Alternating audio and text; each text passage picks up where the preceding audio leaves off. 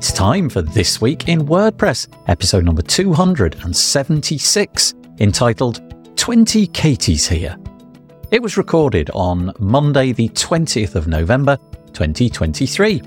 My name's Nathan Wrigley, and I'll be joined by three fine guests. I'm joined by Remkus de Vries, by Katie Keith, and by Matt Batchelder. We are, of course, a WordPress podcast, so what do we talk about? Well, lots and lots of WordPress. We talk about the roadmap for 2024 and the three releases scheduled for that year.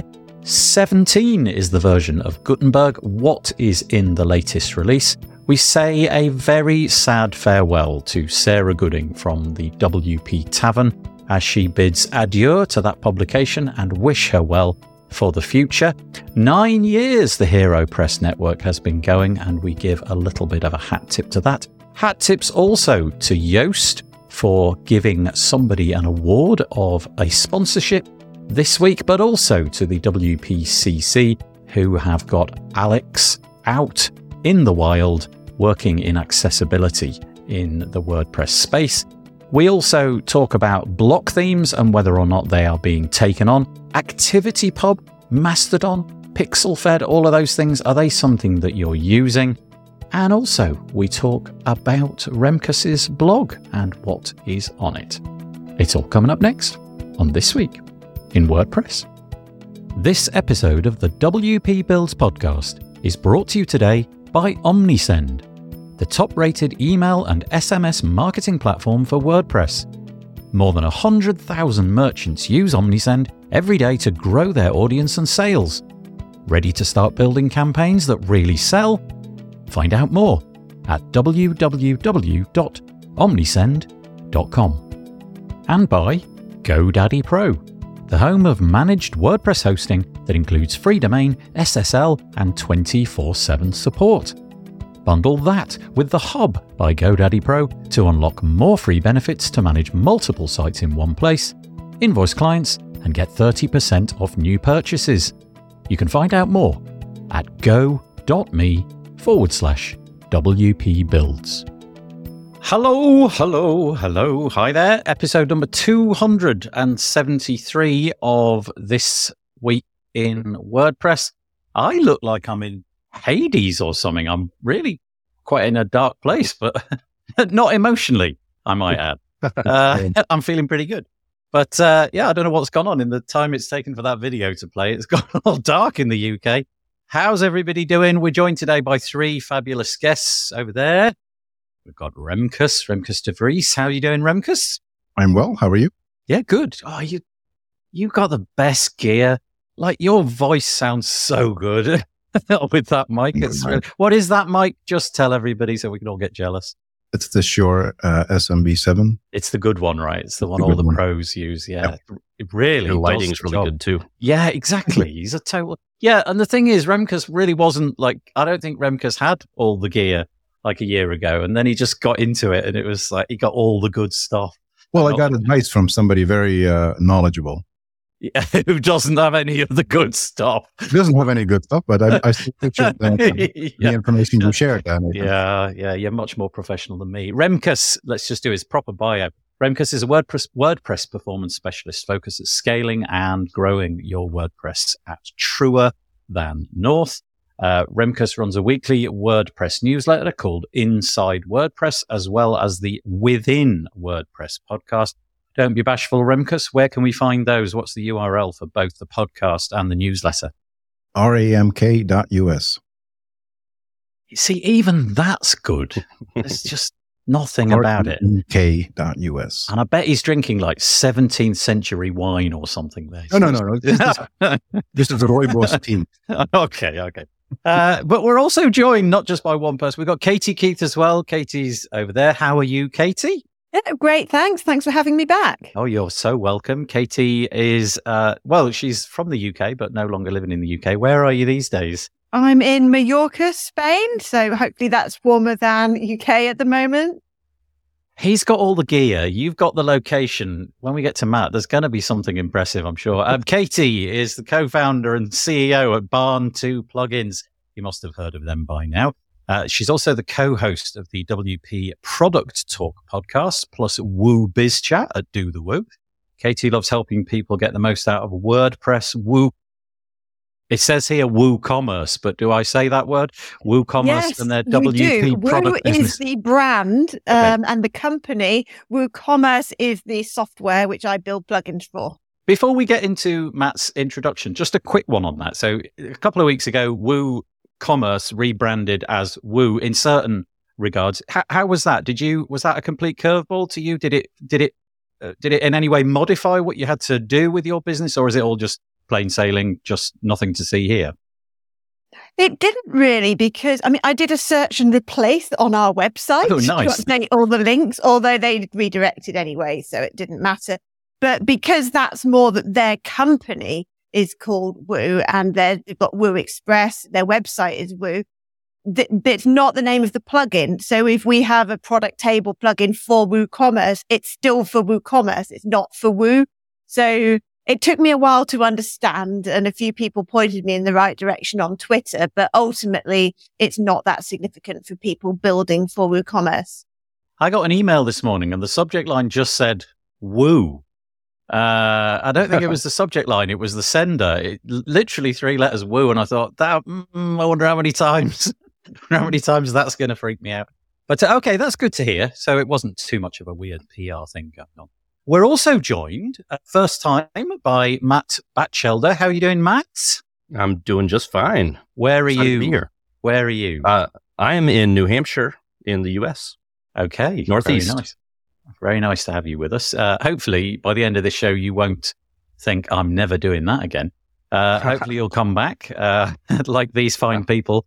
Uh, Matt is a WordPress developer. He's been doing that since 2005. Gosh, wow, 2005. Uh, he's also the Senior Director of Engineering and Infrastructure at Stellar WP, where he gets the pleasure of working with an amazing group of talented folks, many of whom have been on this show. He loves designing approachable APIs, architecting systems, debating product direction, and slinging code when the opportunity arises, like on the Solid WP website during the rebrand of iThemes to Solid WP. Yeah, that's been the latest Yeah. thing, hasn't it? That's probably been keeping you very busy. What a, what a lot of work that must have been. Oh yeah, it, that, it was a long journey, and a lot of people had their hands in it, and it Yeah. was nice to have it land. Yeah, well, Yeah. that's great. Well, anyway, thank you for joining us. Hopefully, we'll get on to the news in a minute. First of all, a few bits of uh, fairly mundane housekeeping, but we have to do it before the show starts. If you, depending on where you are coming from, probably the easiest way to get to the show is just wpbuilds.com forward slash live. If you go there, you've got two options. To make a comment, you can either be logged into some kind of Google account because it's YouTube comments. Alternatively, uh, this podcast is now getting embedded via the platform that we use, not via YouTube. And there's a little comment box inside the video. And if you don't like Google and you don't like Facebook, in fact, if you just don't like any of those social channels, you can comment in there and nary a count is needed. So you can just click, it says live chat or something. It's right in the top right, little black icon, and you can comment in there if you like to. Um, alternatively, wpbuilds.com forward slash live. That's probably another way to do it. But like I said, you need to be logged into YouTube. The other option is to be in one of our Facebook locations, and then you need to give us your permission. Otherwise, Facebook don't let us know who you are. You just come through as unknown, um, which is fine. You can do that if you prefer, but sometimes it's a good idea to share your name. And also, just to say, we've got a few people joining us in the comments. If you would like to join us in the comments, we would love that. It's probably the, one of the highlights of this show is to get all those comments coming in. I absolutely love it. Courtney Robertson joining us from the US saying, Hi, friends. Matt, do you have any cool mascots? Oh, okay. See, I knew there'd be something. What's the deal with cool mascots, Matt? So I joined uh, the events calendar in 2012. Oh. maybe? no, I don't know. 2015, and uh, I started drawing mascots for the feature releases, and these are a couple of them. Uh, and I just continue doing that with every major feature release. Um, there's no new ones this week. We, Oh, uh, I, I, uh, but it's a, a nice little artistic outlet. Um, so those things above your head, you you made those. yeah, yeah. Oh, Uh, these are maybe the more detailed ones. I've these were taking too long, so I I have more illustrative style now uh, that goes out with each release. Yeah, Yeah. Oh, that's It's fun. Yeah. Oh, thank you. Anyway, uh, Courtney, appreciate your comment. Peter Ingersoll joins us every week and gives us a weather report from Connecticut. Don't ask, Matt. It's not worth asking. Nobody knows. Uh, but it's 9 a.m. It's two degrees centigrade, 35 degrees Fahrenheit under sunny skies here in Connecticut. And it makes my week every week when I read the weather, especially when it's colder in Connecticut than it is in the UK, which it is this one time. And Marcus joining us as well. Marcus, always happy to see such wonderful faces on Monday morning. I'm off this week. Oh, crikey. Marcus, you are dedicated, but I still can't keep away with from hanging out with the community. That's lovely yeah, feel free to drop us a comment anytime you like. I would really appreciate that. Matt says it's minus one. To, Matt, as in that Matt there. Yeah. Uh, says it's minus one in NH. Oh, ah, go on. New Hampshire. New Hampshire. Yeah, that's right. Okay. Minus. Yeah. Okay. we win. The UK wins. Uh, no, it doesn't. Katie's going to get that award every single day of the year. Yep. It's over 20 degrees C here. Oh, bugger off. Oh, quite. Nice. That was Remkus. I didn't say that. that's that's exactly. Oh that's why you move down onto a lovely Mediterranean island, isn't it? Though to get all of that wonderful stuff. Perfect. Okay, let's get stuck into the stuff of this week. Um, obviously, you know it's a WordPress podcast, so hopefully we're going to talk about WordPressy things. We'll just kick off if it's okay with you guys. I'm just going to do a bit, little bit of self promotion, just because that's what we do. Um, first thing to say is if you fancy listening to more of the stuff that we create, just stick your email address in here and we'll send you two emails a week, typically for this show when it comes out, which will be tomorrow, and for the podcast, which comes out Thursday. I'd like to extend my thanks to both GoDaddy Pro and Omnisend, who are sponsoring the podcast for this week. Appreciate all of the stuff that they do. Uh, also, to say that I am having a show this coming Thursday with Sabrina Zeidan. We'll be on episode five of our weekly Speed It Up show. I don't quite know what we're going to be talking about, but Sabrina and I have just started on this little adventure, and she's sort of taking one topic at a time, a simple, actionable thing that you can do. It's either figuring out how to speed, speed your WordPress site up or some sort of tooling to help you do that. Uh, so we'll be there 3 p.m. UK time and it'll be this coming Thursday, wpbuilds.com forward slash live. I had a chat with Carl Alexander, who I just called Alexander Carl, I think, a moment ago, uh, all about Ymir, his new product. And so if you fancy finding out about serverless WordPress, this is a really interesting listen. That's on the podcast, episode 350. And then finally, I created a white screen. No, I didn't. It was slightly more than that. Um, WP Build's Black Friday deals page. Uh, it's been sponsored this year by WS Form, Gravity Form, and WC Checkout. Over 330, I think, things in there at the moment. It's quite a lot. And so if you're in the market for Black Friday stuff, go to wpbuilds.com forward slash black. You can search and filter. But this is the week. We're all going bonkers for Black Friday. My email inbox is literally unreadable. Uh, BF, Black Friday. It's just one after another. So before we get into the podcast proper, and I'm throwing this as a bit of a curveball because none of the guests knew this was coming. What's on your laundry list? Do not tell me you have got nothing that you're going to get on Black Friday because I simply don't believe it. It might be non WordPressy. I don't care. I might get a calendar plugin. That's all I'm saying. Just get myself one calendar plugin. And despite the fact that I always rail against AI, I might get myself some podcasting AI SaaS apps because they're getting pretty clever. So you can throw your audio file at it and it'll do things like make sensible beginnings on show notes and oh, timestamp wow. important moments in the podcast. Uh, typically when I feed it my podcast, I just get this white screen of death and it says nothing to see here. But I understand that other people get significantly better results. So I might invest in some of that sort of stuff as well. So let's go round the table. Let's start. Let's start with Remkus. What you after this Black Friday? Uh, I already purchased my first one. Oh. Um, but that was entirely. Uh, uh, it was a pair of undershirts. So this. okay. Okay. Yeah. Yeah, but that's. I mean, that's okay. We can share that. Share the um, love. Some yep. apparel um, some apparel. Uh, yeah. And um, there are two job board type solutions um, I'm looking at that if they have, um, if they end up doing a Black Friday, I, uh, I will purchase either one of them or perhaps both. That to so create not, some sort of job listing on your properties for other people yeah. or something. Yeah, yeah, nice. That's a That's a Um, good idea. Yeah. That's probably the only things I'm actively looking at. Having said that, there are a few things that if they're if they come my way, might do one or two things more, but um, no specific plans. Okay. Thank you very much. Katie, maybe tell us about your stuff first. Tell us about the Barn 2 offer. If Yeah, there is we're one. doing at the moment it's our early bird sale, which is 30% off everything, and that's going to increase on Friday to 40% for the main weekend. Um, so that's already going on. Uh, personally, I've got some Christmas shopping to do. I need to order it to my parents' house in England, um, which is all a bit complicated. So I fly there on Christmas Eve and wrap everything that I ordered on Black Friday. Um, uh, it's all a bit weird these days. Um, professionally, I have a long list which I keep all year of things to buy.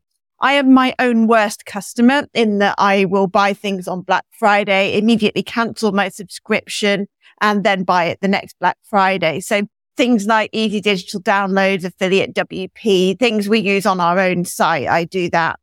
And we also have some historical clients whose websites we designed years ago and I buy their plugins on Black Friday as well. So I have a whole list of plugins to buy. Do not do what Katie just said.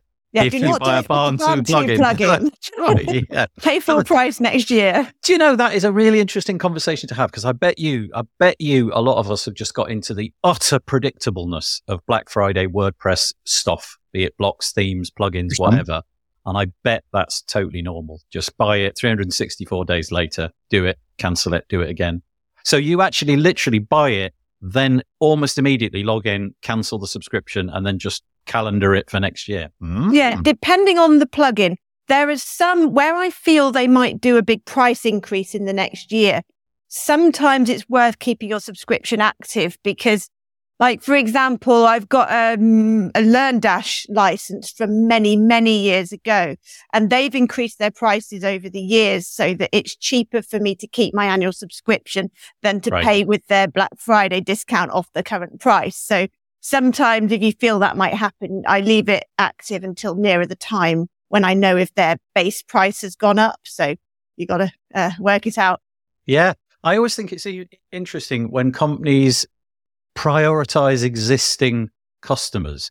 So some examples of pricing that I've seen, which works really well for me and just, just speaks to thinking about it is like you buy a plugin and then immediately in the onboarding, it says, if you renew next year, it's 40% off. Our best other deal will be 30% off. And in that way, they give you that little reason to sort of stick around, and then you I sort like of those.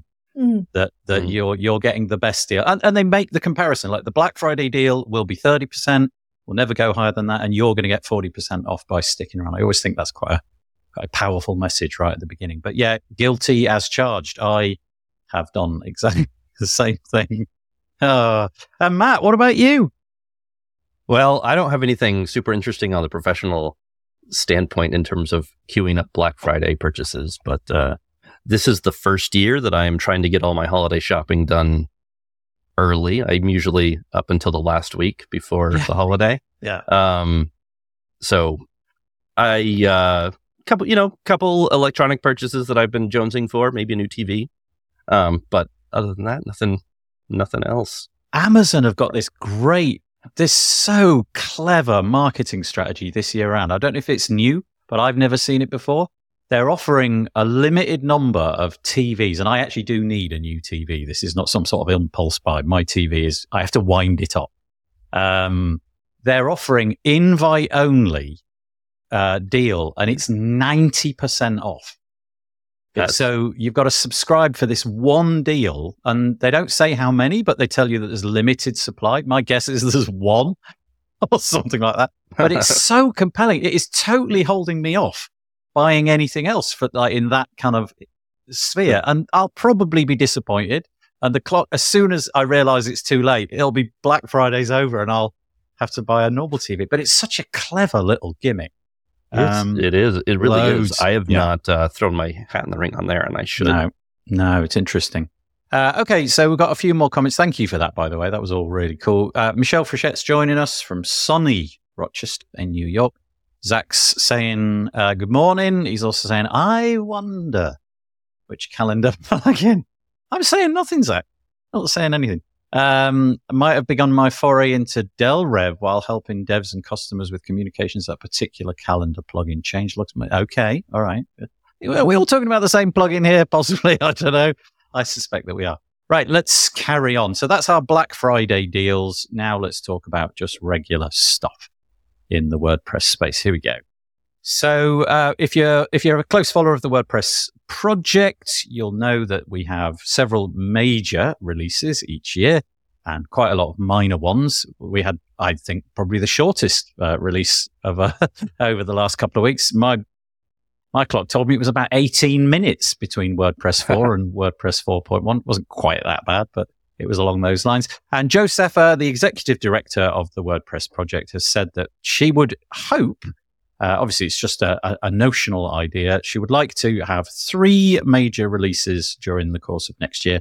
So that would be WordPress 6.5, 6.6, and 6.7, rounding off the year in November. Um, there's going to be a load of phase three changes, which is all about collaboration features. Think about, think Google Docs. And uh, she says that she'd like to put those, the bulk of those, I think at either end of the year. So 6.5 toward the beginning 6.7 towards the end. And then the 6.6, which will be in the middle of the year, is just a sort of polish and maintenance update. And um, yeah, hopefully some of the stuff which was punted, uh, supposed to be in 6.4, but never quite made it. So things like font manage, font library, all that kind of stuff. Hopefully that'll drop in this year. I don't know if there's much you guys want to say about that, if you're excited about anything, but feel free now if you want to just drop in. If not, we'll move on.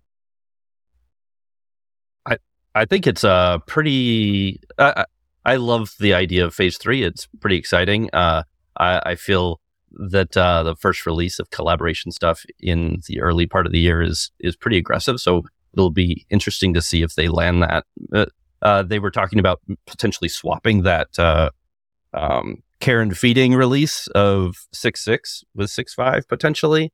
That feels way more attainable. Um, just as an outside observer. I was giving some thought to the whole collaboration thing the other day, and I was thinking, like in my particular case, because I do a lot of the stuff that I do is just me. The the collaboration feature, I, I really can't imagine myself getting too too much use out of it. But I was wondering where you can see that kind of, you know, the whole collaboration of posts. I can see posts, you know, text on a screen, but are we are we working towards like collaborative editing of I don't know site editing and things like that? Does that hold any promise, or is it are we really just after text? I think there's some uh, promise there, uh, but I'm I, I, I'm not convinced either. I, I haven't seen the so there's there's teams working together on content on sites, and I'm sure those teams will would love to see a more collaborative version of WordPress. Uh, and I'm I, am i am guessing the the amount of sites that fit that description are way bigger than what we think. But um, to me, the the collaboration phase is is a weird one because at phase three, I would have like loved to seen the phase four instead, for the right multilingual um, translations, all that sort of thing. Um, makes way more sense because in my in my mind that touches way more people. But um, yeah, interesting. I can see a replacement for Google Docs uh, mm-hmm. in a WordPress space. You know, if you have a content editing team, that does make sense. But I, I, I'm I'm struggling to see how you would edit themes together at the same time. But then, then again, along comes Figma and tools like that, and you yeah. think, oh, actually, you can edit things in design. So if you if you now look at what the site editor has, there's a there's a, a small version of a system in there where you make some changes, and those changes are um, sort of presented as, uh, do you accept these? Now, if, if we're building on top of that, so the client, you build a site for the client, the client wants to make some changes, but uh, you want to lock it down. So you're the one approving changes. So you actually know the consequences and all of that. So if that's part of the collaborative, I, I guess that kind of makes sense. But from a content collaborative, I don't see the pull in towards, uh, you know, what I just said, the um, multilingual would have been, I think, pleasing way more people. I, well, said it. Um, it was one of the questions at probably WordCamp Europe that the reason they're doing multilingual after is because they need the infrastructure in place for everything first, which includes the collaborative stuff.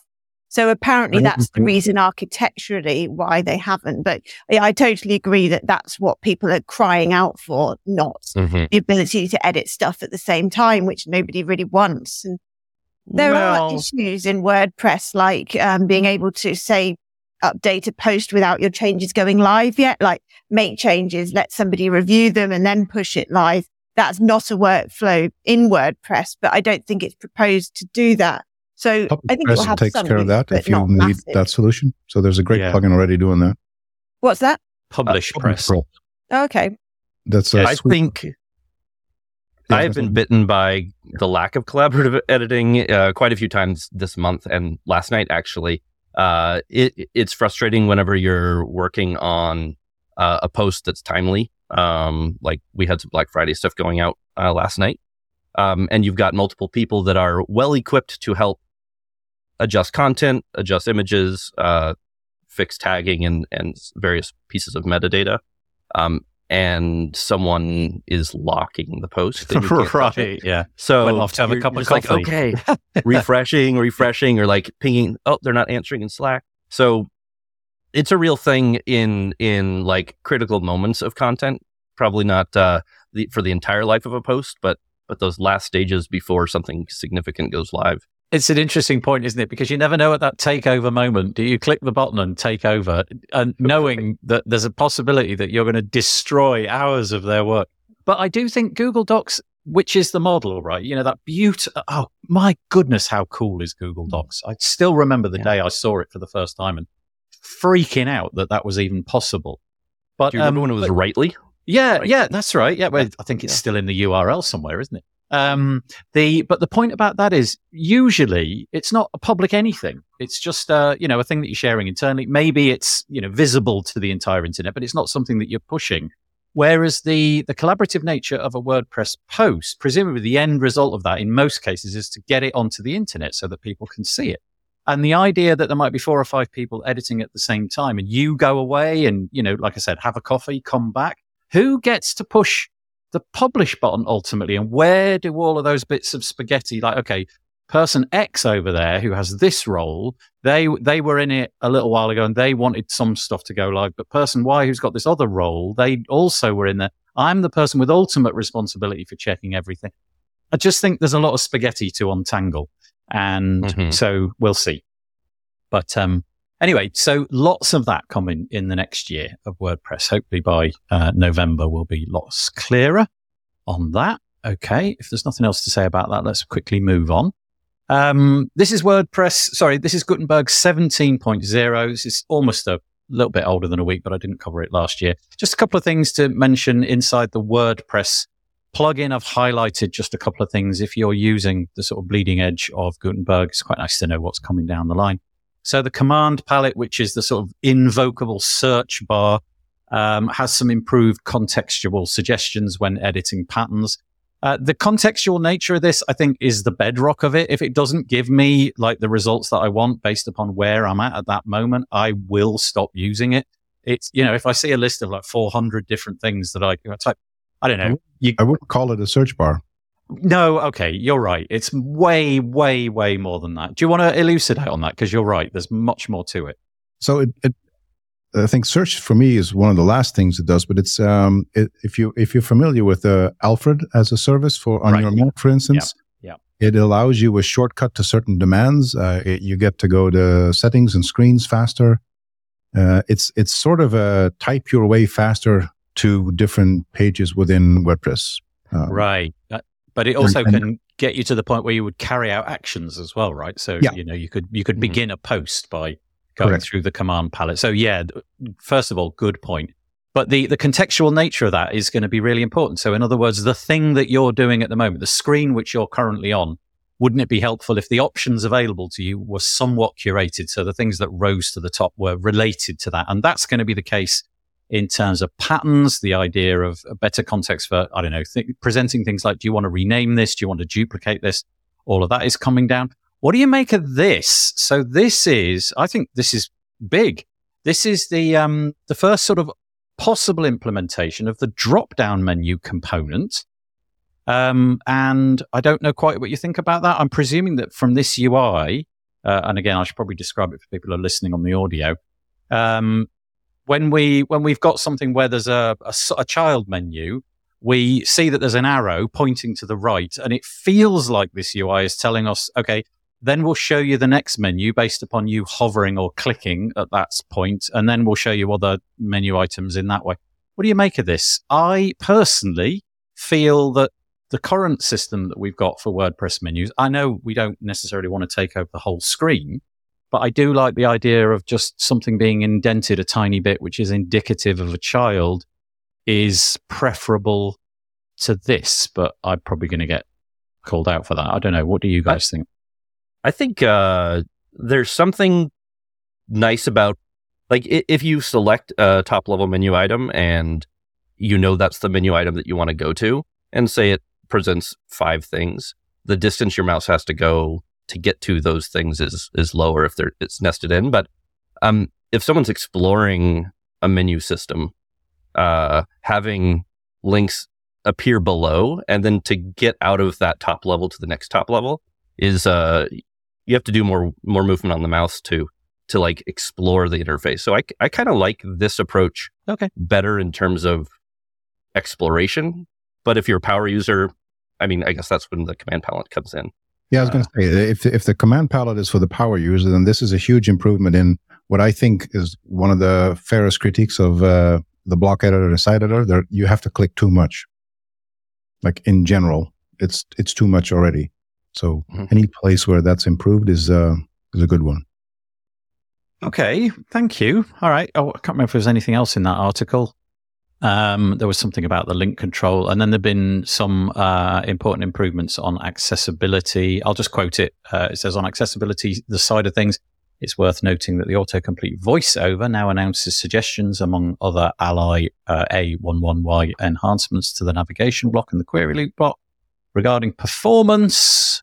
Uh, some controls like duotone, layout, and alignment have been optimized. You would obviously have to click into the uh, bits and pieces down here in order to find out what they were. But anyway, some progress in Gutenberg 17.0. Katie, anything or shall we move on? Uh, nothing on that one. Okay. Sad news. Sad news. Uh, for me, and I think for quite a lot of people. So, a long, long, long, long, long time ago, Jeff Chandler started the WP Tavern. It was then joined, um, a, a really quite a long time ago. I think it was 2013. Oh, yeah, it says it on the screen. In 2013, Sarah Gooding was brought on.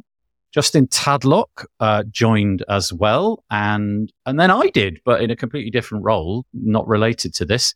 Justin left. Hmm, I'm going to say about 18 months ago, leaving Sarah at the helm. Um, and she has decided that she's going to embrace, I'm going to quote, embrace new challenges in the world of tech.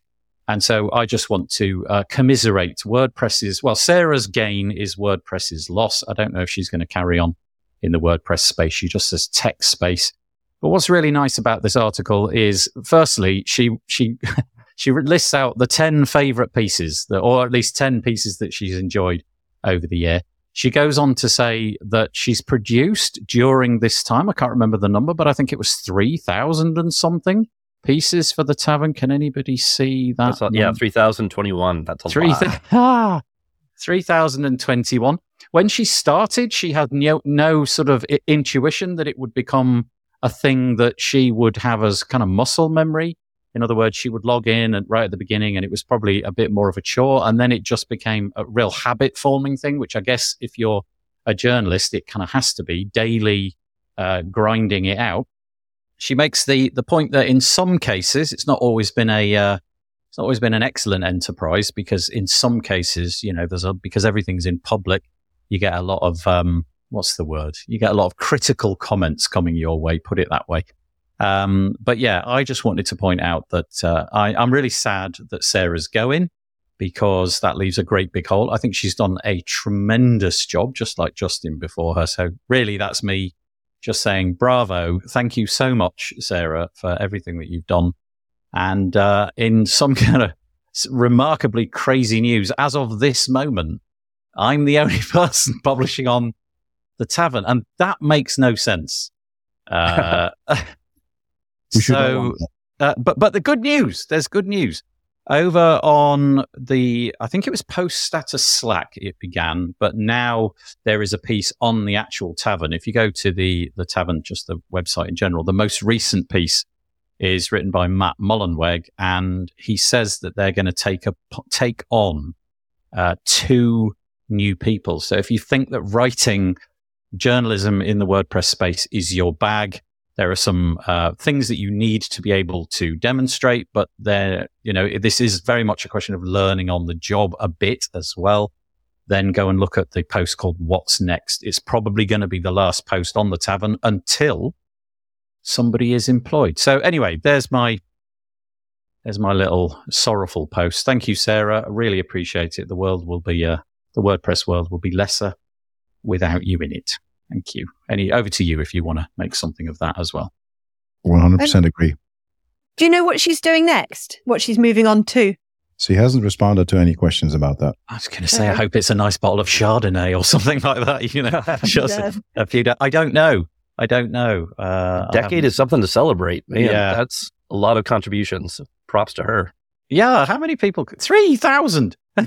That's amazing. But also, I could see because I have access to the the back end of that particular WordPress site. There's quite a bit that that never made it. There was a lot of work done on posts which never got published for one reason or other. Maybe you know it got it got stale over time, but not lots and lots and lots and lots. But there were obviously things that were being worked on that never made it made the light of day as well. So a lot of work, really a full time job. So hopefully the new mm-hmm. the new people who step into the breach there will be able to uh, to make you know to keep the publication going. Um, few bits and pieces, few little oh, quite a few comments coming in. Let's see what we've got. People saying afternoon, hello to everybody. That's really nice. Thank you. Uh, collaboration is the reason I'm going back to block theme building in 2024. It's nice to hear. Thank you, Sinan. Um, da, da, da, I write that Remkus's pendant looks like drop press, which feels like it might be techno EDM. T- Jess, what's what's this pendant? What's the... It's the blue thing in the background behind his shoulder. Oh, is that a pendant? Is that what a pendant is? Is that what they call those? So not the necklace type, but like the flag type. What the little triangle thing? The little pennant? Yeah. Oh, the interesting. Ah, yeah. uh, okay. Then it does look like drop press from here. It yeah, sure does. It, it, it Which uh, fits as it's facing down. Oh, I see. Because the W is yeah, yeah. That's right. Yeah, there you go. Now wear it with pride. Yes, look, there's the original. Established 2003. Nice. Yep. Um, long live Google Wave. Yes, indeed, Courtney. I remember it well. Google Wave was the product which launched all of that. I remember using that for the first time and literally having kittens. It was far too exciting for somebody like me. Raising glass to Sarah Gooding, says Jess. Michelle says the same. Best wishes to Sarah, says Mark. Okay. Anyway, Sarah, good luck. Uh, another nice thing in the WordPress space, this is more community related, but it's to, uh, it's Topher, who has been producing the HeroPress publication for the last nine years. In this, he just goes over some of the nice bits and pieces that have happened uh, over the years. It's the anniversary. How nice is this, right? Imagine this happened to you. I, and I don't really know the backstory, but I'm just going to quote. It says, this week is the anniversary when I woke up one morning to an email from the owner of the company I work for. And it was Dave, Dave Rosen from XWP. He said he was taking, taking me off the XWP team. At that point, I'd be freaking out thinking, I've got no job. Um, because he wanted me to do something special for WordPress. I asked him what? And he said, that's your journey to discover. nice email. Um, how lovely. And it's been going for nine years since they have produced a total of 260 articles in 28 languages, 125 by men, 128 by women, three non-binary, 59 different countries. Uh, you can see a laundry list of the different people here. And I just think it's one of those nice projects in the WordPress space. And all I'm doing here is just calling out to it and saying, thank you, Topher. Thank you to uh, anybody that's been touching that project. Uh, it's nice. It's a feel good thing. And when I'm feeling a little bit blue, uh, that is one thing that I can open and start to feel nice again. I don't know if anybody's got anything they want to say about that. It was a bit of a personal thing. It's That's lovely to have a site like that with uh, the stories of, of folks' experience with WordPress and how it changes it. It, it, it it makes me feel old knowing that it's been nine years. Yeah. Um, Yeah. That, that another huge accomplishment. That's great. It's a, it's just one of those nice things because usually I open up a blog and it's it's about uh, often technical things, so most of which goes over my head, but you get the point. It's kind of technical stuff. This is just nice things about the community, and I, I really enjoy reading things like that. Very often about the way that WordPress has unexpectedly catapulted somebody's life into a totally different direction. You know, and I like them. uh, the most. Yeah, yeah, yeah. Right? Isn't it nice? You see, you read a story about somebody who, well, you know, they weren't doing anything particularly, and then all of a sudden discovered WordPress, and it was like, oh, okay, make a career out of this, and yeah, it's really nice. So thank you, Topher et al. Alrighty, let's move on. WP Community Collective, more nice community news. Great. We haven't had some of this for a while. The WP Com- WP Community Collective. That's quite hard to say has launched their first accessibility fellowship. They have um, managed to gain enough funding to put Alex Stine into a paid position for, I believe it's six months. Yeah, there it is. Uh, over the next six months, Stine will dedicate his sponsored contribution time to deepening his already impactful work in the WordPress accessibility sphere, addressing key issues, key accessibility issues, and fostering aware- awareness and inclusion throughout WordPress.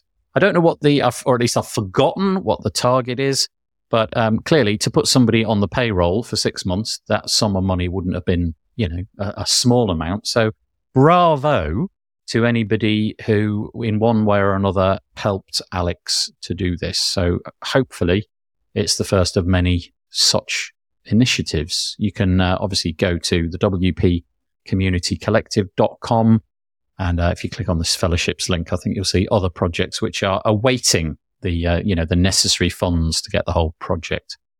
That's bravo to you as well, Nathan. What's that? That's bravo to you as well.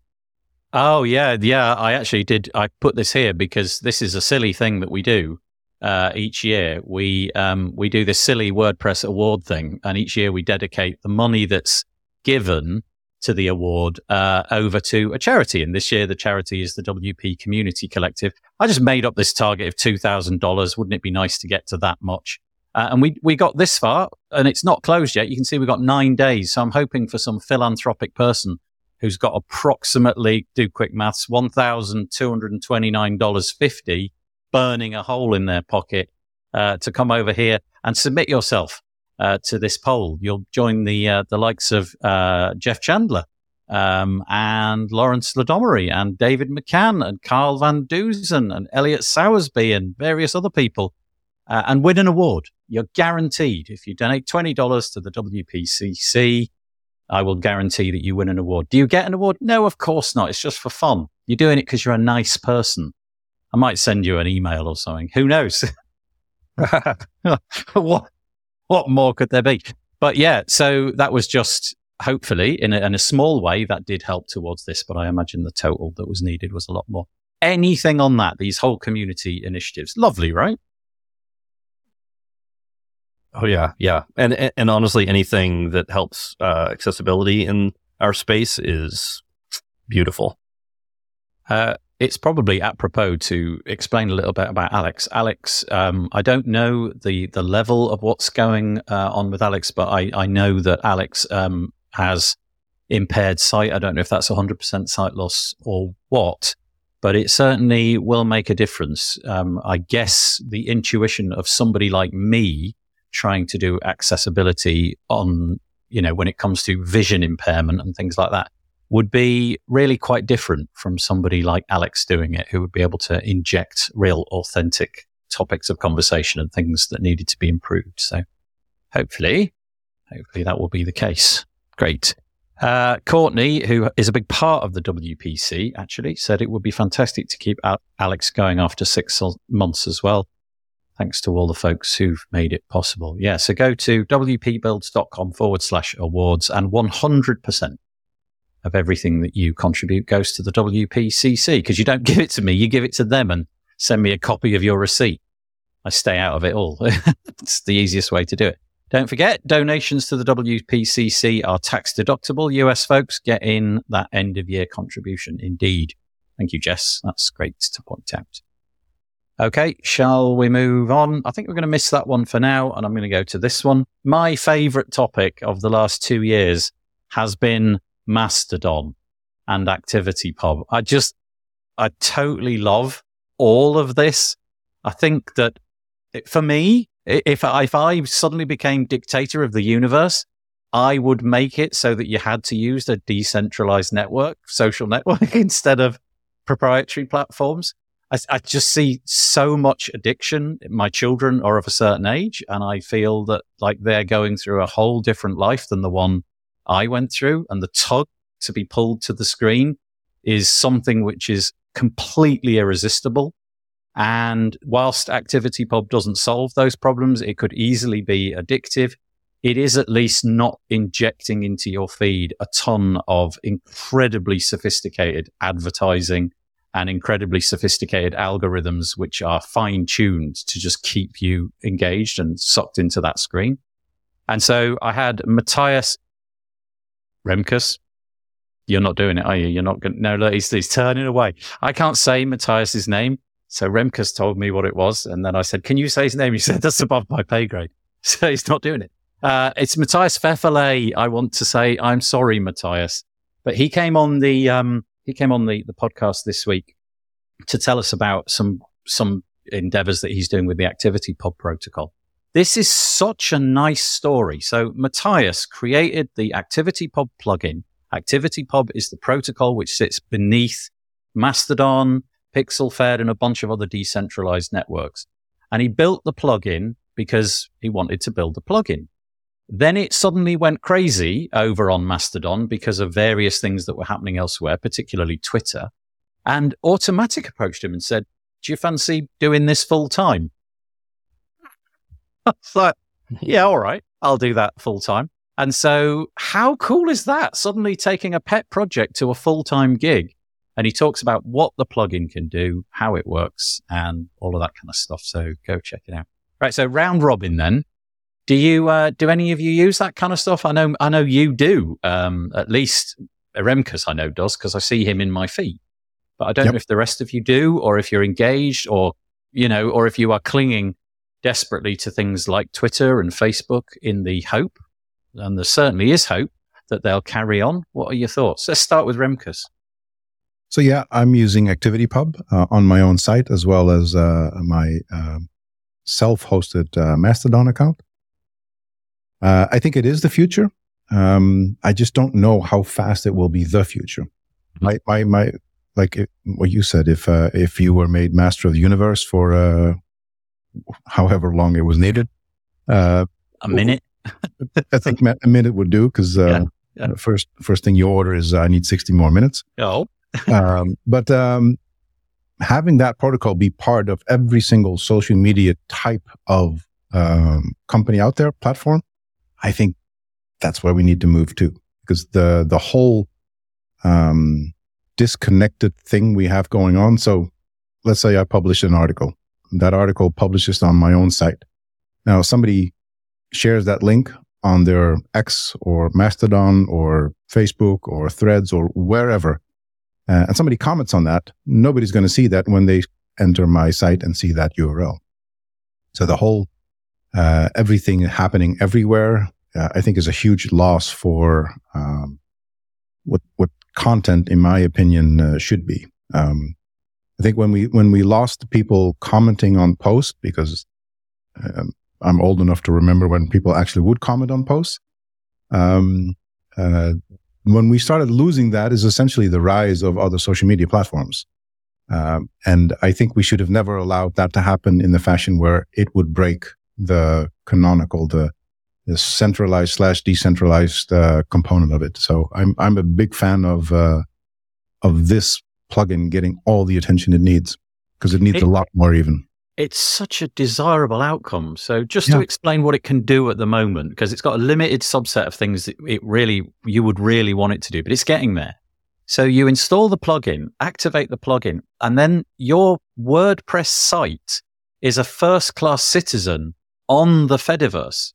So you publish a post on WordPress and it, it's not cross posting it to Mastodon. it's a post on Mastodon. So people who are following you, so it'd be, let's say, Nathan at wpbuilds.social. It's the URL is slightly different, but you get the point. Um, if I publish something, instantly it's in the people who follow me social feed. It's not posted. We don't have to wait for anything to happen. It's there.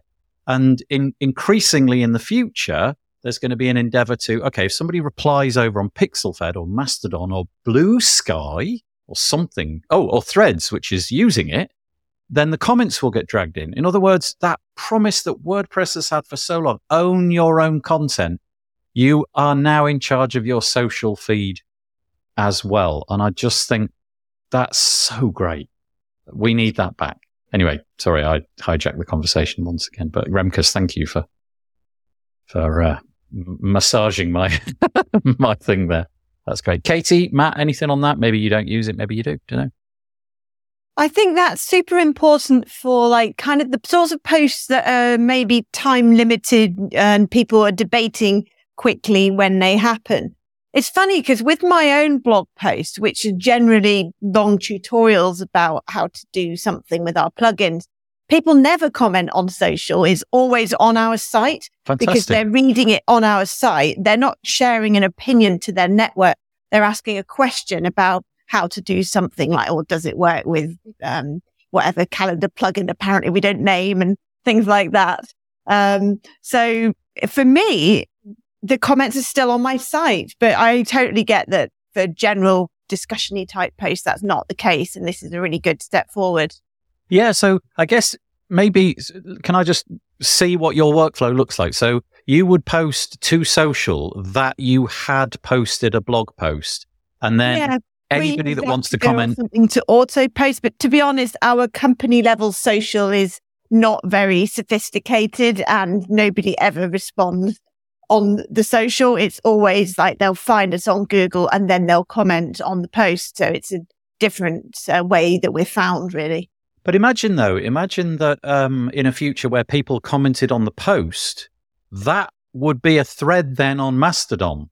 Mm. Yeah. So it, it works in all directions. So if 20 people comment on your blog, those immediately, and it's not like they're going up to Mastodon. That's, that's where it is. Your WordPress site is the account. And so all of that would appear. So anybody else who did happen to stumble across it on the social side, they would be able to contribute. It would appear on your blog post. It, we're not quite there yet, but we're getting there. Um, and, and then it, do you know, do you see what I mean? So it's the one thing. And I think everybody confuses it as this cross posting thing, which it's not. It's No. a little bit hard to get your head in. It's The- the promise is- everything. the promise of all this is wonderful, but I think I, Mastodon has the problem of it's everywhere and everything, and not something people can just like point to and say, "This is the way I communicate. This is the way I read things." And it, it's got this huge hurdle to go over for people to be familiar with it because it's you have to be familiar with the concept, and that's an innately technical feeling thing. Yeah, I totally I don't, agree. I don't think that's necessarily true. There are services that are not Mastodon, but that are using the ActivityPub protocol. Uh, a, a good example is micro.blog, which is essentially, um, you know, microblog, uh, but it, it holds whatever you put in it, uh, I, I guess. But what it does, it, it just has, gives you one place to post your content and where it's being dispersed to, dispersed to is, is then made irrelevant uh, because everything is fed back to it wherever it is shared that also shares that protocol protocol. Um, so Mastodon may seem more technical. It technically isn't. It's just uh, it that's a shell for the protocol, and the protocol itself is agnostic in terms of where you would use it, just as long as the as the platform that you're using to share your content is using it.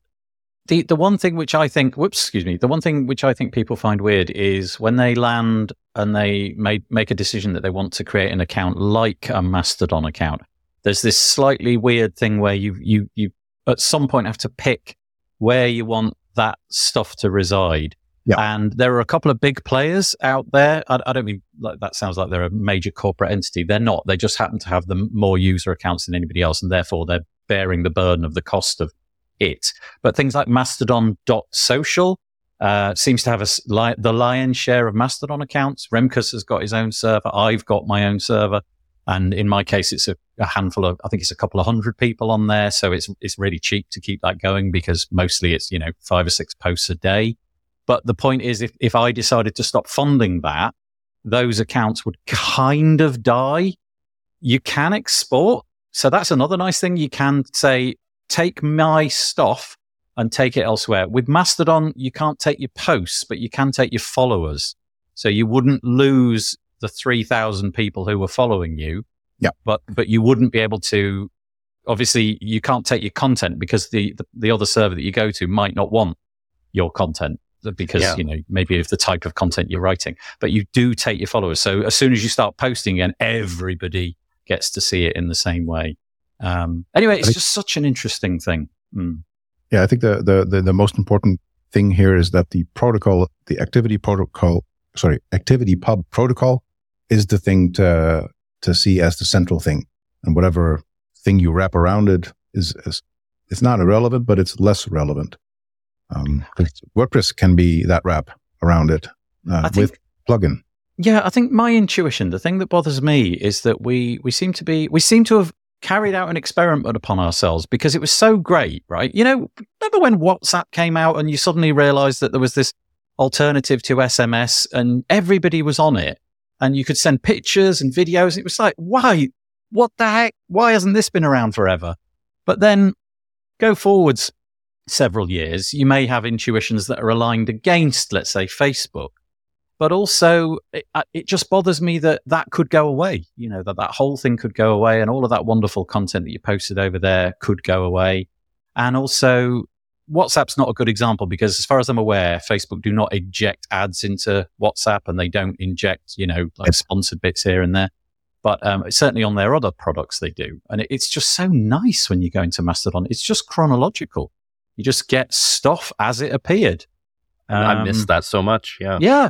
And that's all Yeah. you get. I mean, hmm there's no algorithm. There's no gaming your attention. And so often you'll log in and I, I, I don't know if the same is true for you. I keep banging this gong, but I am, I was a sucker, still am to some extent of logging into Facebook with the promise of I'll just see if anybody's messaged me. And then you find yourself X number of minutes later still there. And you think, what happened? How did that occur? And that Yeah. that really can't happen on Mastodon because you literally have to keep scrolling. You're not being sent off in any weird directions. So anyway, there you go. So Matthias Pfefferle. Uh, and I'm pleased to say that Matthias and I are going to be doing a little webinar series in Nice. the new year, Nice. all about how it works, what it can do, what it can't do, what the roadmap is, and all of that.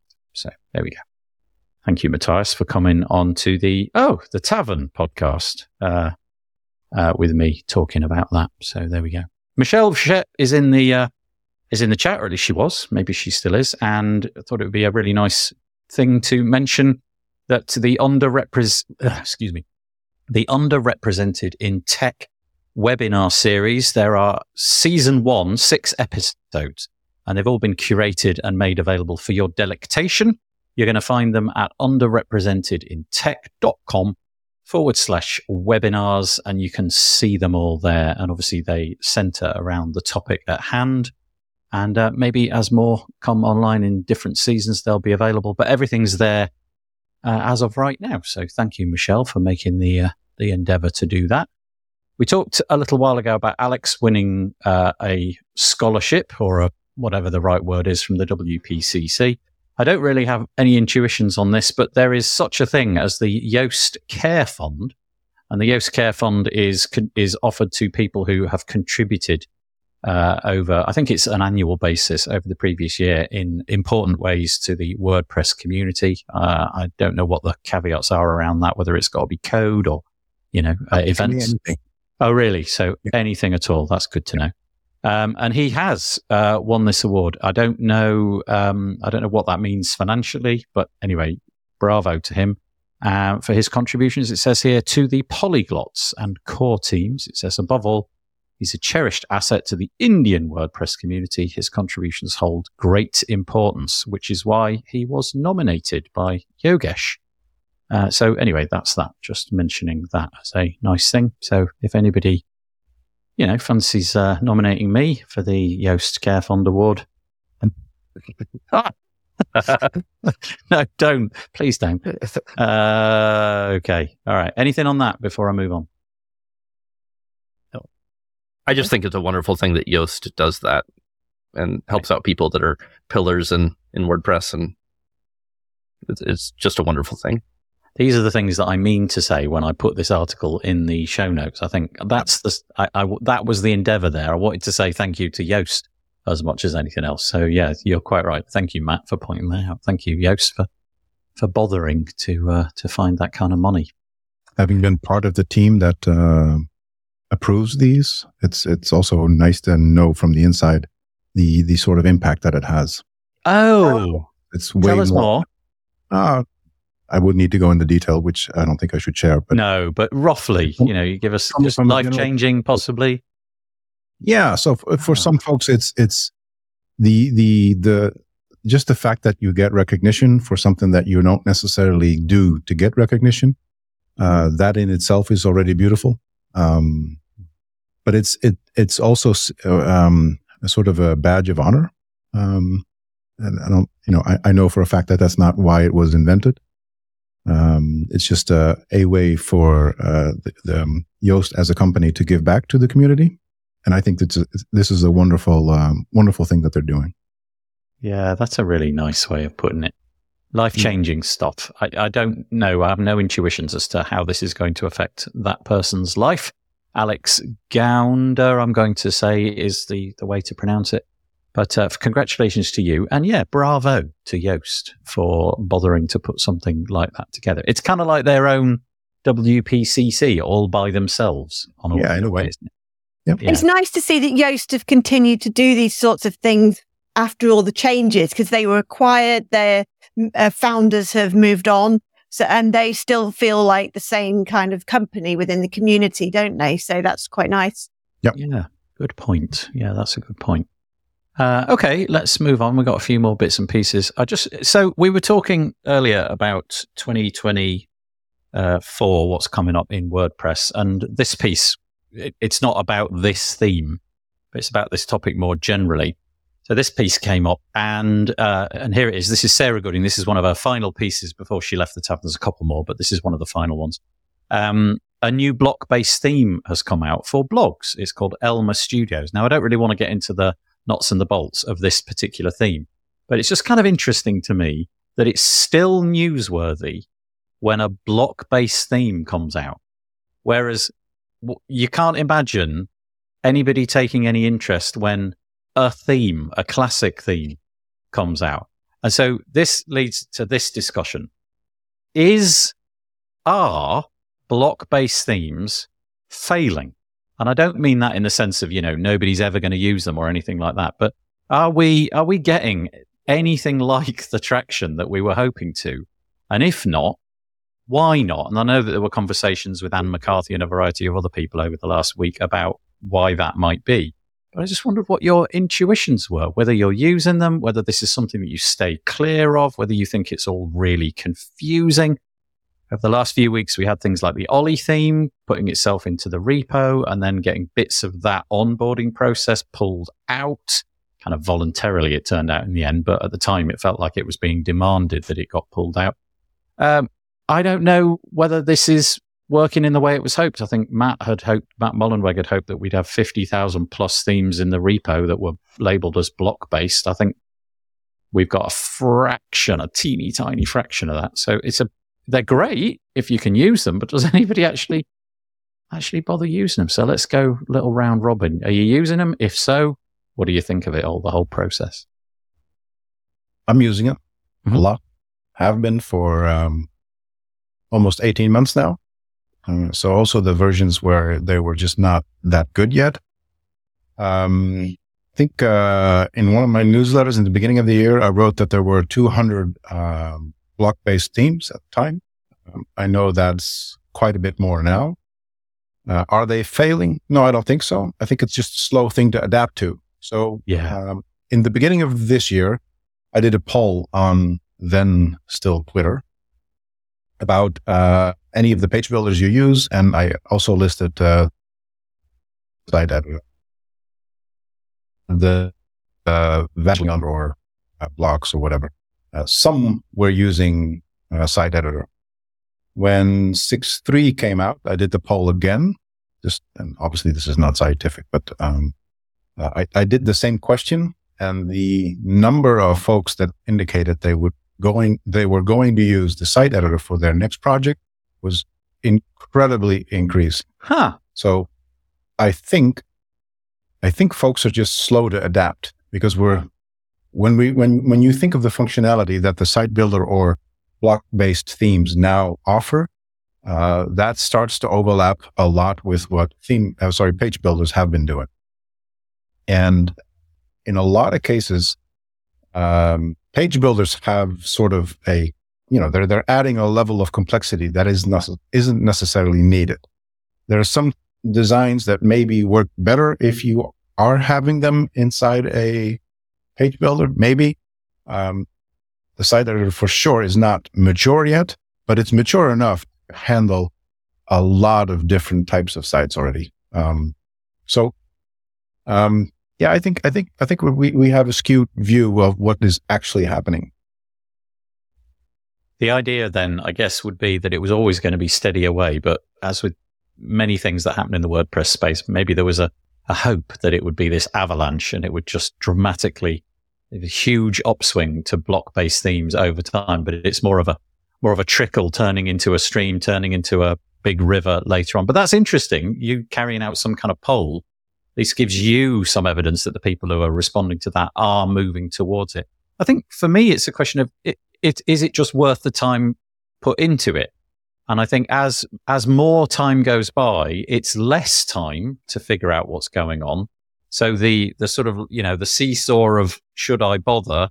It, it, it's just getting way down on one side, and the block based themes are just getting so much more straightforward uh, to use. The, the only bit that really holds me back is the navigation aspect. But obviously, we've looked at a little bit of how that might get improved. But the navigation stuff, I uh, I feel is still handled a lot better in the um, in the classic theme for my use, at least anyway. Okay, Katie, Matt, anything on that? Yeah, I think we need to kind of um, differentiate between different types of people that are building websites with themes. You've got the agencies and developers who probably have a favored tool which originally would probably either ACF or a specific page builder like Elementor or something. And more of more of those will be beginning to move to blocks and embracing that. And once they do, they'll probably stick with it. Um, and then, then they'll learn it and be really good. But then we've got the other side, which is the individual website owners who are building sites. And do they care if it's a block theme or not? They want a website. They want it to look good. They want a no code way of creating page layouts, but they're probably not searching specifically for block themes, are they? And some of the terminology would probably confuse them. So, um, there is no distinction in that case. It's just this is a good looking theme or not.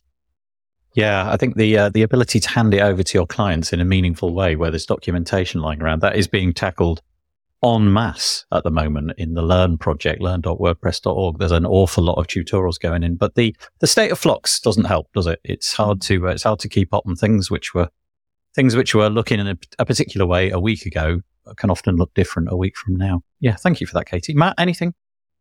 I, I think, I think, um, the block theme world is going to get more active and exciting. We just finished phase two. So while blocks have been around for a while in WordPress now for years.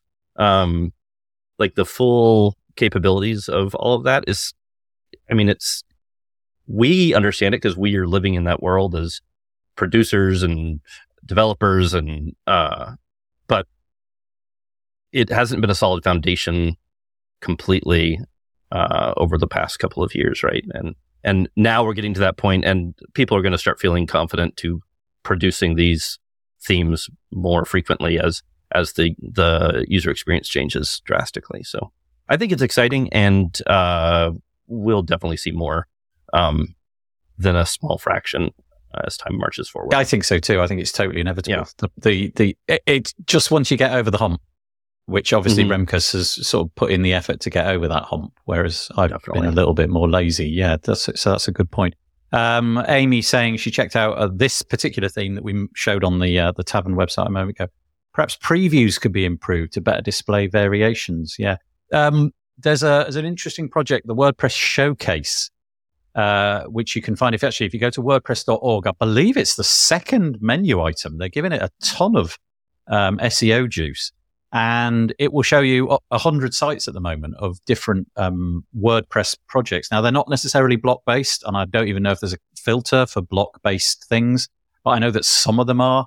And uh, and yeah, there's there's an awful lot of things going on. And I was talking to Nick Diego this week, and he's saying there's a hope that things like the showcase will be matched up with learn materials so that not only, you know, like when you go on YouTube, you can see somebody rebuilding a famous site and they do it in like two hours just from bare bones. That kind of stuff. You know, here's a, here's a mm. site on the showcase. Here's how we, here's how you might replicate some of the bits and pieces on there. That'd be kind of fun. I'd, I'd definitely follow along with all of these kind of things. Uh, Danny says that he converted to block-based themes in 28. Oh, oh you, you must have wow. had some late nights. Uh, there were some challenges, but hybrid themes has been it for me and my teams. We aren't on board with F- full site editing features yet. Roots, stack, and ACF blocks. Yeah, so a bit of a hybrid approach going on there.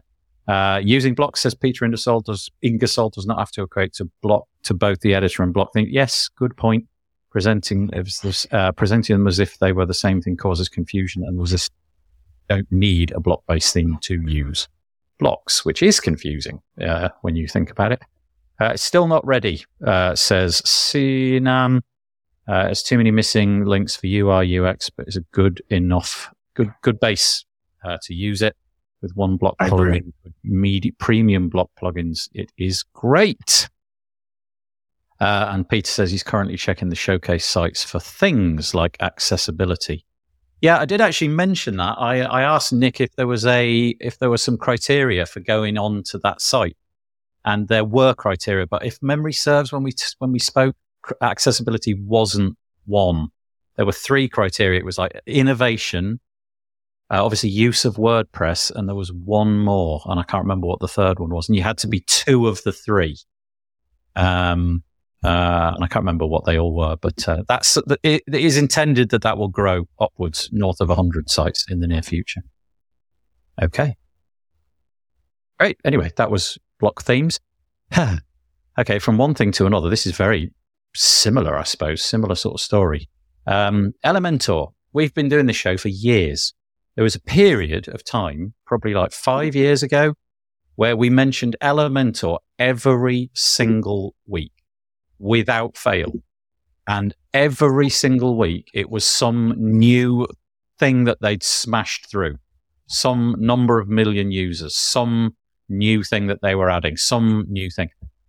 I haven't really heard from Elementor for a long, long time. Now, I don't know if that's because people are just sort of steady away using it. I don't know if their um, adoption is declining, but this certainly is something. They've changed their pricing.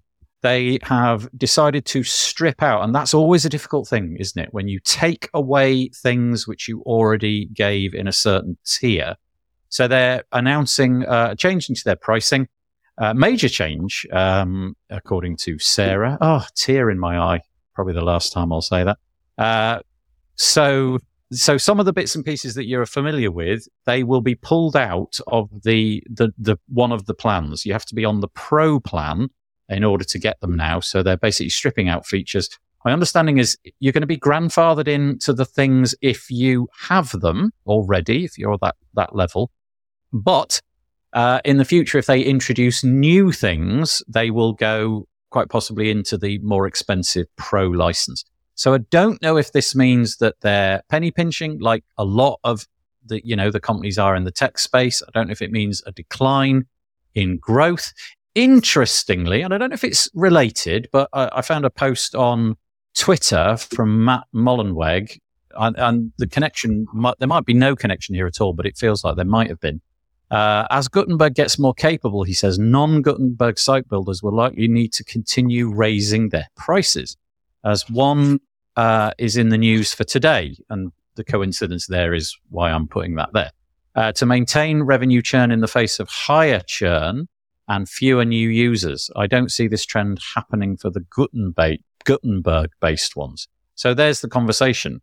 Uh, a, does it concern you that Elementor are changing their pricing and locking out some features from existing users? Is that a bad thing? Katie, you've got a plugin business, you know about this. Um, and also, do you feel, do you see the like the likes of Elementor in decline? Certainly, in terms of press minutes, feels so, but I don't know. Over to you. Anybody that wants to take it on.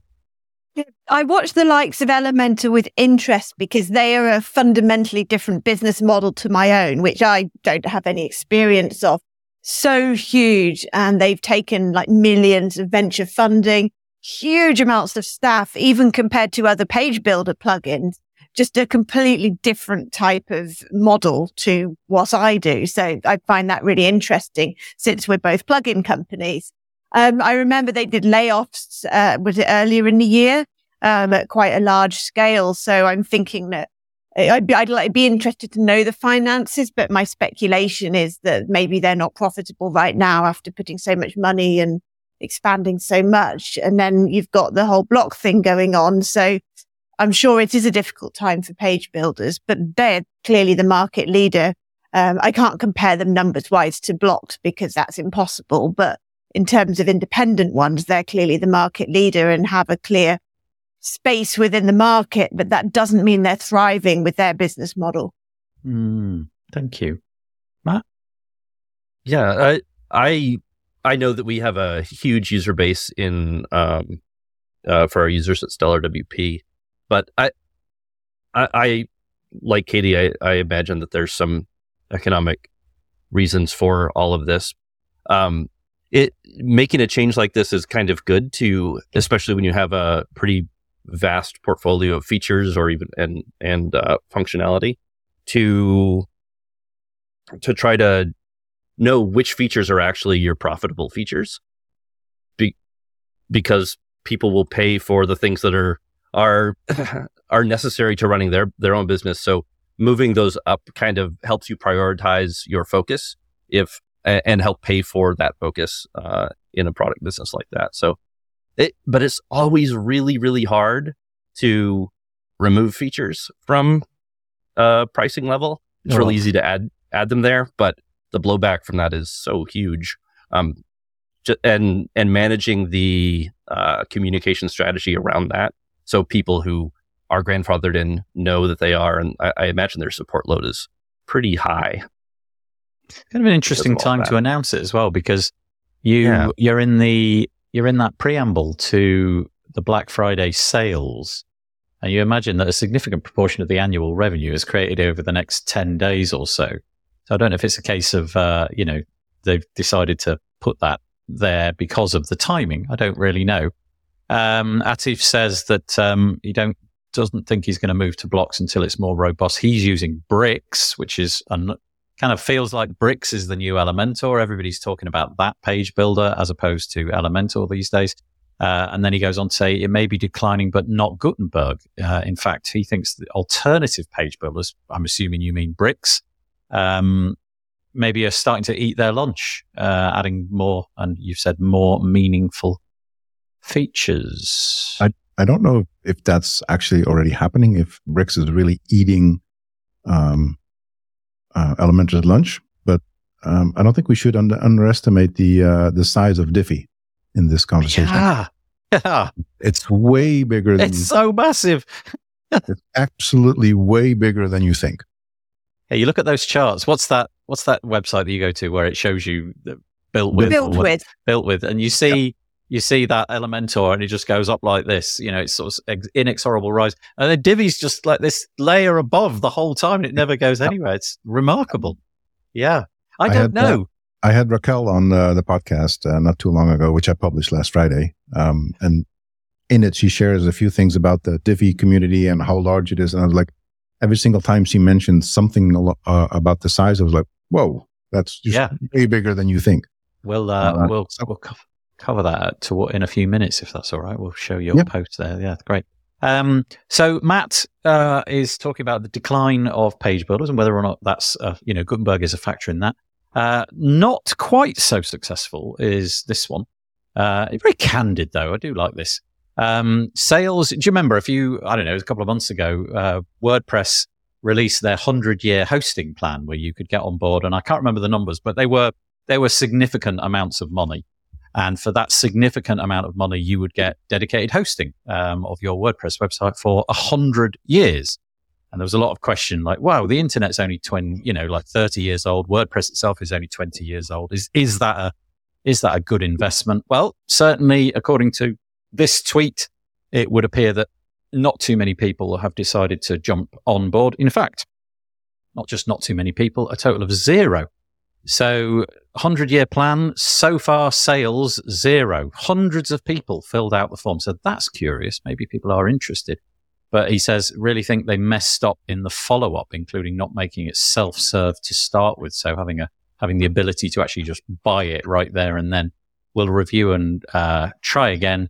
It's an important promise to us. That, that seemed like a big ask. Uh, paying for 100 years of anything. Um, yeah. Wow. I mean, I'm yeah, it was like to... 30,000 or something, wasn't it? It was expensive. Yeah. yeah. 38,000. Yeah. yeah. Yeah. I mean, you've got to be really think, confident in your your own voice on the internet to yeah. to to be like, oh, if I die tomorrow, that voice is what people are going to see uh, for a hundred years. I I shudder to think about my blog from uh, 2005 being immortalized for all time. I, I think it's the time that is just too long. Like, yeah, a hundred years doesn't not relate to uh, I'm 50. So that would mean that until I'm 150, like, but even if you're 20, 120, uh, we're still not there. Like the average, what is the expectancy? Somewhere between 75 and 80. Yeah. But it's just trick. It's a lifetime license. They've just rebadged it. So when yes. you buy a lifetime yes. license, do you think how many years have I got left? Is it worth it? That's actually a good point. When you buy these lifetime licenses, you often log in and you're not freaked out when you see that it runs out, I don't know, 2062 or something. There's no, no bit of you which goes, hang on a minute. That's a bit weird. I paid for lifetime. It ought to say infinite there. But if you think about it, if we go back to t- 1923, 100 years ago, just like pre World War One, uh, well, not pre World War One, but you know, the end of World War One. Um, what what has the world done in that period of time? To me, just the the I have no intuition as to what the tech landscape will look like. The only intuition I have is it will look nothing like we have now.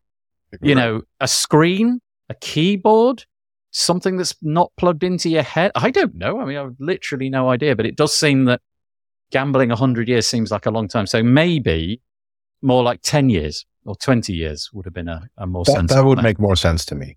Yeah, yeah. yeah. So aren't, aren't they leaning into the legacy aspect of it?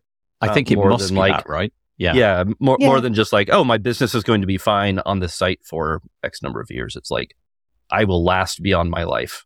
Right. So let's, yeah. yeah. So for example, if you're somebody like, oh, I don't know, plucking a name out of thin air, if you are uh, I don't know, Barack Obama or somebody like that, where there is probably going to be a, a, a, decent number of people searching out his thoughts and what he did during his career, during his lifetime. Maybe there's something there, but me, the stuff I do, mm. um, but then I haven't got $38,000 or whatever it was, right. burning a hole in my pocket. But Coca Cola, maybe they do. Uh, anyway, they've sold none. So uh, we'll have to see how that goes. Uh, right. Okay. We'll get into this one very quickly. It's going. Oh, actually, yeah. Okay. Very quickly. This is um, this is a a, move by uh, Syed uh, from Awesome Motive. I should probably just say Awesome Motive, which is they have bought an agency, and I wasn't sure about whether to run this piece, but I think Katie and Remkus between them have some interesting insights into what this story was about. So they moved into the agency space, which is not their traditional uh, forte. They normally buy up plugins and, you know, what have you. But they've now moved into the agency space and they go on to talk about that. But Katie, you had something you wanted to raise around this, or did you? I don't know. Yeah, just that it makes sense. He said that people have been questioning him. Why on earth have you bought an agency? You are a product company.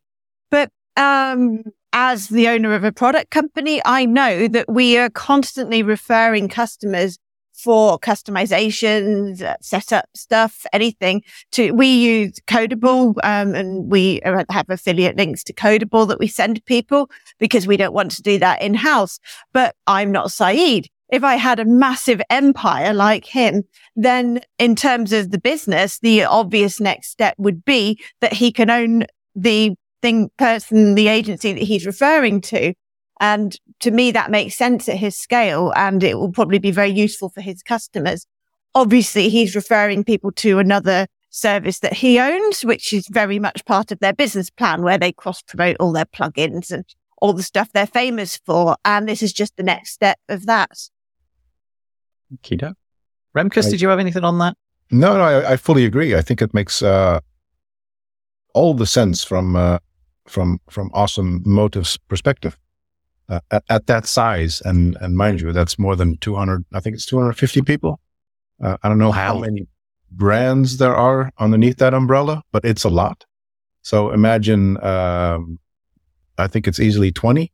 So if there were 20 Katie's here, it would make sense to say, okay, all 20 Katie's will want to refer to one location, which makes the most sense for all of the, the, the, the interested parties. So yeah, I think, it, I think it's a boss move.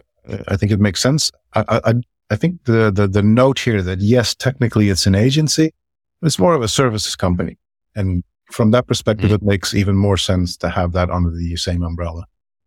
I wonder if, um, I wonder if he keeps, if that company, Awesome Motive, I wonder if they keep track of links going out to the agencies that they mention in their articles.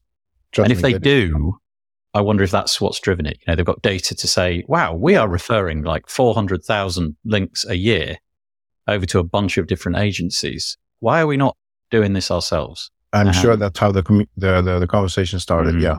Yeah. And yeah. I can't imagine a world well, where they, they weren't doing that. Yeah. Sorry. yeah. It's okay. Uh, Peter says, so now it will be reviewed by WBP, bleh, can't even say it, WP Beginner as the best agency. Thank you, Peter. This is inevitable. yes. Yep. That is also the logical next step. It's coming. It's coming. In fact, we could all write the article now. Uh, okay. Okay. There's an article here about not measuring things from Marika van de Rakt. I'm going to, no, it's not. Yes, it is. Is it Marika? Yes. I'm going to leave that for next week because it isn't going to go stale. But I do want to mention this because Remkus put it into our show notes. Um, this, well, it's, it's newsletter, it's podcast. You were, I think you were mentioning this exact thing a few minutes ago. So do you, do you want to give us a little bit more information about, is this about a, the Divi community, this particular oh, thing? no, it's not. So there is a link to that uh, podcast uh, conversation uh, in this newsletter, but I, I referenced it because of the, the, um, the GPTs that we oh. now have. And I, I think I referenced about seven, eight of them. I'm sure there are more. But it's an interesting change that we can now have uh, an AI or an LLM or however you want to define it uh, and have that power all types of different uh, documentation. And the examples that I, I list here are either on uh, the entirety of the block based uh, uh, API, the entirety of the WordPress developer. you know, there's all these types of examples of where what we're able to do now is have meaningful conversations with uh, huge buckets of data that are way more than I'm just searching in the help center or in the documentation. So is this tied to chat GPTs or OpenAI's yes. move yes. to create bespoke GPTs? It, it is exactly this. So is is that then basically well we're so we've got a GPT which is only looking at WordPress documentation. So that might be WordPress Correct. documentation all over the place. But the point is it's not going to get polluted with man parks safely or cat in tree articles exactly. from the Guardian or whatever it might be. It's just going to be honed onto that. To whatever me, you feed it. That's the bit of AI which it should always have been. The release yeah. of OpenAI just wild, give you oh. any kind of what what's that word they use when it, it makes stuff up? There's a particular word, isn't there? Um, Hallucination. Uh, there, hallucinates.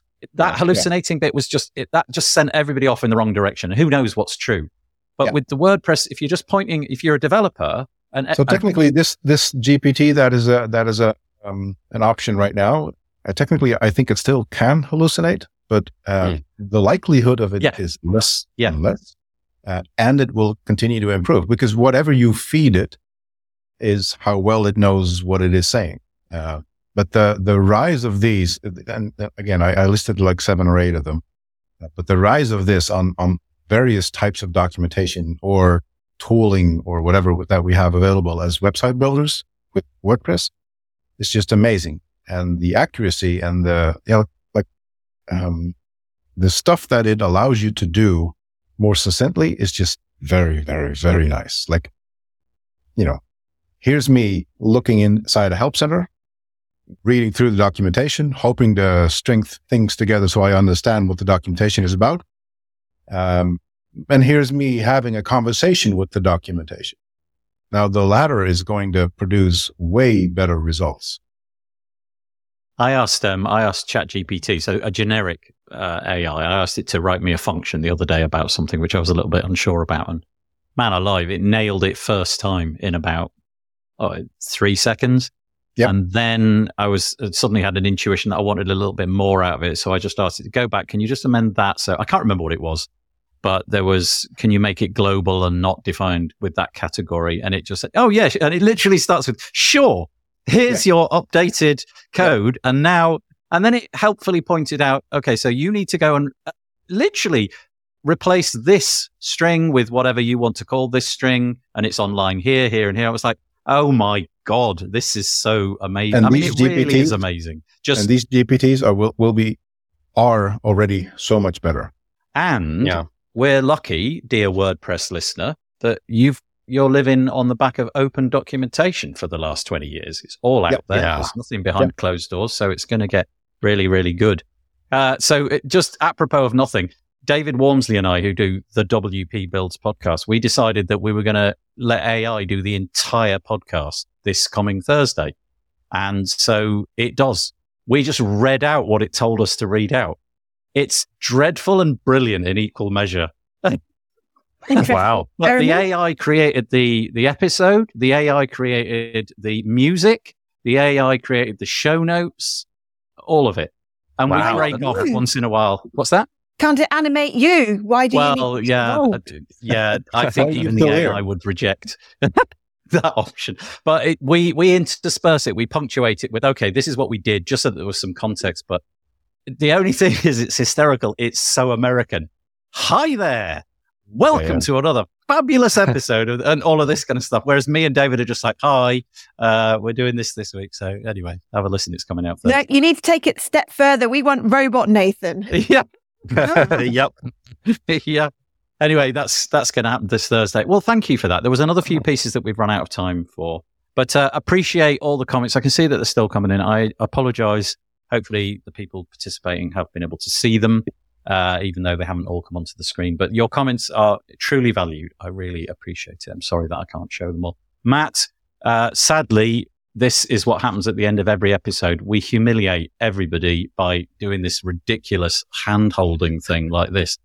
Are you game to putting up your hands so sure. that we can? Yeah. Oh, look, look, he's totally a pro. That I've got massive hands. What's going on? How, how wide should my fingers be? No, that's good. Yeah, we can go wide if you like. That's perfect. That's it. We're done. Thank you so much right. to Matt Batchelder. Thank you very much to Remkus de Vries. Thank you very much to Katie uh, Keith as well. We will be back at some point in the near future, probably next week, all things being equal. Uh, I've been Nathan Wrigley. This was This Week in WordPress, episode 276. Had a very nice afternoon. Thanks a lot. Take it easy. Bye.